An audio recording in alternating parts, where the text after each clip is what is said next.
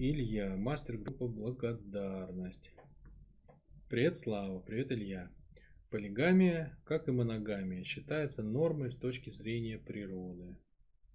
Как эти две модели поведения гармонично соотносятся в человеке и в обществе, в каких крайностях начинается извращение и уход от природного замысла. Какова здесь истина? Пишу работу на эту тему, очень важно твое видение. Это очень сложный вопрос. Слушай, ну капец какой сложный. То есть если мы говорим о животном, а, о животном состоянии, то тогда а, ну, у человека, во-первых, есть две природы, да, то есть внутри нас есть у каждого там тигр, у женщин тигрица, у мужчины тигр, и у нас есть еще человек с мозгами, то есть тигр с человечьими мозгами, и тигрица с человечьими мозгами. И там все как бы, а, все вот, там везде свои настроечки.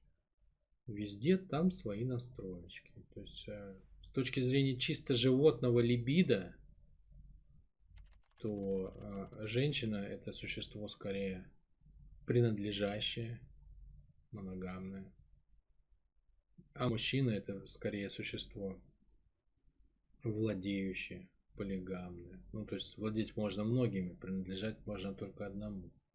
Ну, из этого как бы, ну, исторически в разных культурах это же, это же прослеживается, да, что женщина следит за чистотой своего тела, и это важно для мужчины. А мужчина, как бы, в этом плане он куда менее щепетилен, скажем так.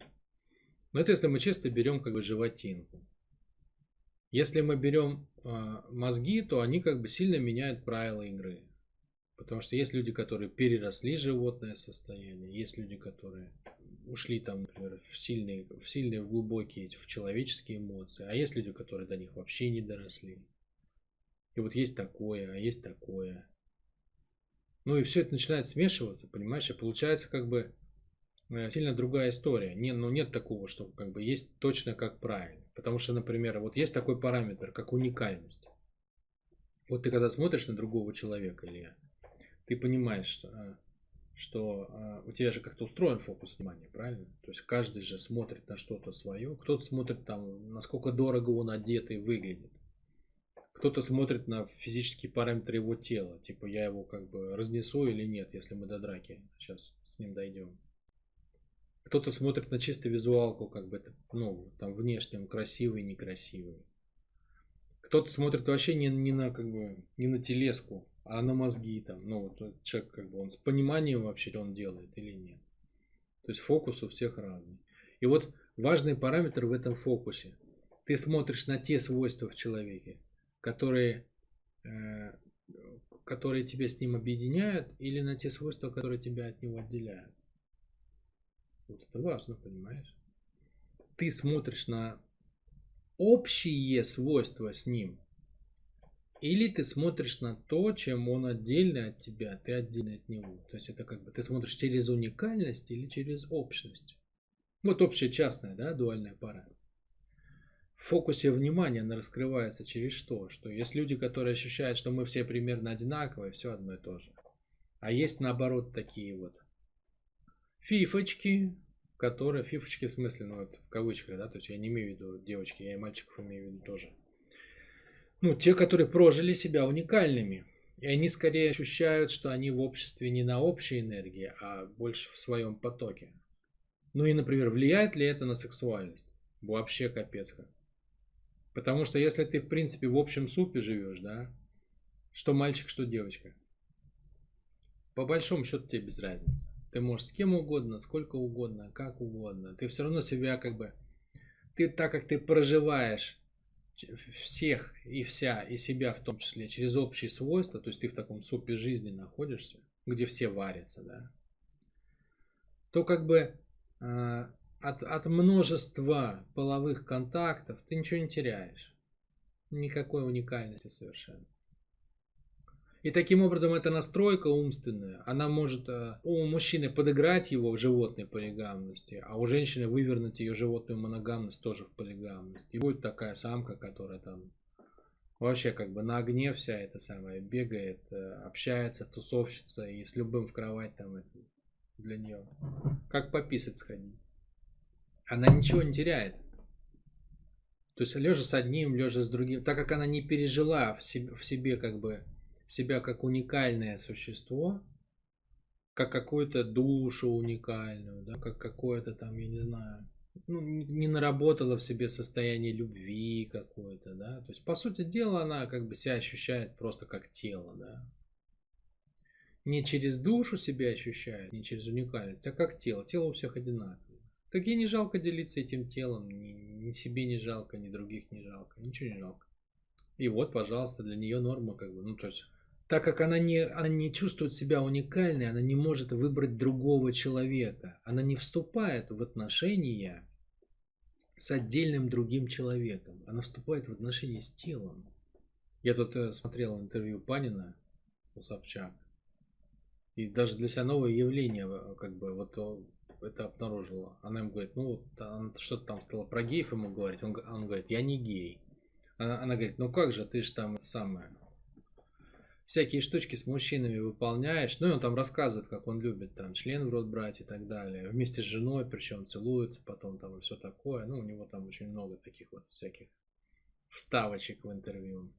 Ну и он ей говорит, типа, причем тут это же не гей, это же просто член и все. Ну, то есть, я вот, например, не, как бы никогда для себя не разделял, что, что ты можешь просто вступать в отношения с половым органом, а можешь, типа, действительно, как гей, завязывать отношения, там, ходить за ручку, заглядывать в глазки, там, заботиться друг о друге, там, все такое. Ну, оказывается, они так делятся, слушайте. В голову бы не пришло. Ну, так, вообще, если подумать, то пришло, это же потому что вот это же самое явление, да? И проявление это я знаю давно, но вот как-то на геев я его не распространял. А тут я увидел, что они, оказывается, сами так себя идентифицируют. Вот оно, вот оно, понимаешь? То есть весь вопрос же как бы как ты пережил себя, как ты самоидентифицировался. Если ты самоидентифицировался через тело, то тогда как бы чего? Тогда, ну, тогда ты априори полигамен, потому что тело, ну это ж тело, что там ему?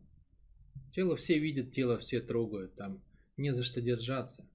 И наоборот, и наоборот, если если это человек, который как бы он э, внутри себя там много живет, он много чего пережил, он к себе очень как бы тщательно, внимательно относится, он ткет внутри себя такую вот нить своей уникальности. Он себя не променяет на что попало.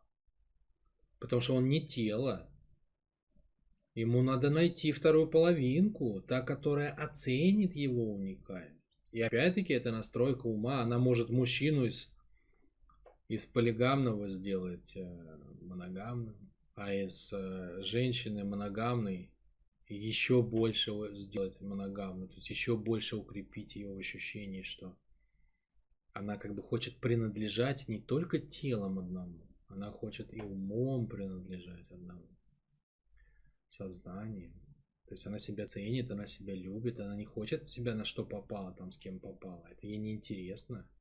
Она растеряет любовь к себе, если она в такое вступит. Потом будет жалеть об этом, что вступала в эти отношения. Ну и телесно это что же отражается на потомстве, да, то есть как бы так как женщина принадлежит, то она пропитывается энергией мужчины, который в нее входит, и это безусловно отражается на ее состоянии, на том потомстве, которое она дает. То есть это, это, эта история как бы прорабатывается, скажем так, но не на автомате. Ей надо заняться. Ну, это если там кому-то интересно, чтобы у него признаки, признаки его потомства были именно его. Я имею в виду про мужчин. Короче, это как бы вот... Это такая прям большая тема, в ней надо вот, вот, вот это вот все отслаивать, разбирать там и так далее, у кого где, чего, как. И плюс еще есть как бы вопрос силы, да, то есть вот мужчина, например, который чувствует как бы от тела, да, что он хочет много самок. Ну, вот чисто вот если взять животину, да, вот обезьяну внутреннюю взять, она хочет много. Но при этом, а, но при этом что? При этом как бы не может быть такого, что много женщин а, станут в животном смысле источником источником силы для для мужчин. Это может сделать только одна женщина. И даже, например, если мужчина в очень сильной животной энергии, но нашлась женщина, которая хорошо на него настроилась, и сумела для него вот эти вот, э, ну, сумела его вот зацепить, да, то есть нашла для него крючок такой, на который она его зацепила, то есть он, он через нее проживает такой как бы бурный рост силы. Он тоже станет моногамным. Он тоже станет моногамным в том смысле, что он не променяет эту женщину ни на какую другую. То есть ты же не поменяешь свой источник силы на что-то другое. И хотя там, даже если у такого мужчины будут еще какие-то сексуальные отношения с кем-то, вот, вот именно связи не может возникнуть. Потому что ну, надо быть полным дураком, чтобы свой источник силы потерять там на какое-то, ну, на что-то другое, променять.